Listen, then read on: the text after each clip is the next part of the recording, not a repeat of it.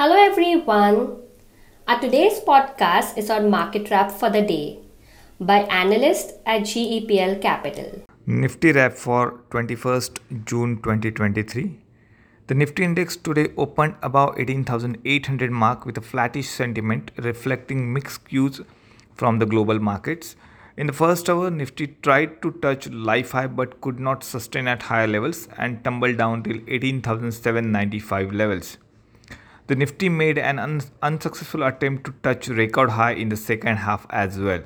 In the end, Nifty closed at 18,856.85 level with a gain of 0.21%.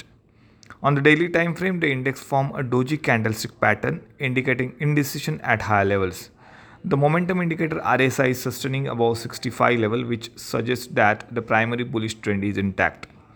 The levels to watch on the Nifty side would be the Nifty has its crucial resistance placed at 18,887 which is its lifetime high above that 19,000 mark.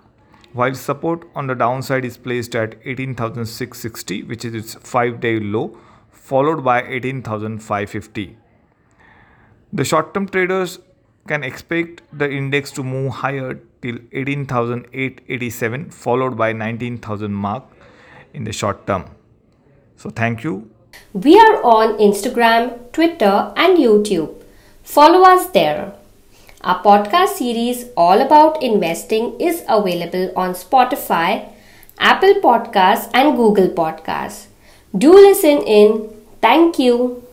Investments in securities market are subject to market risk.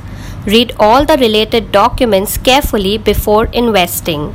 Investors must make their own investment decision based on their specific goals, financial position, and risk appetite.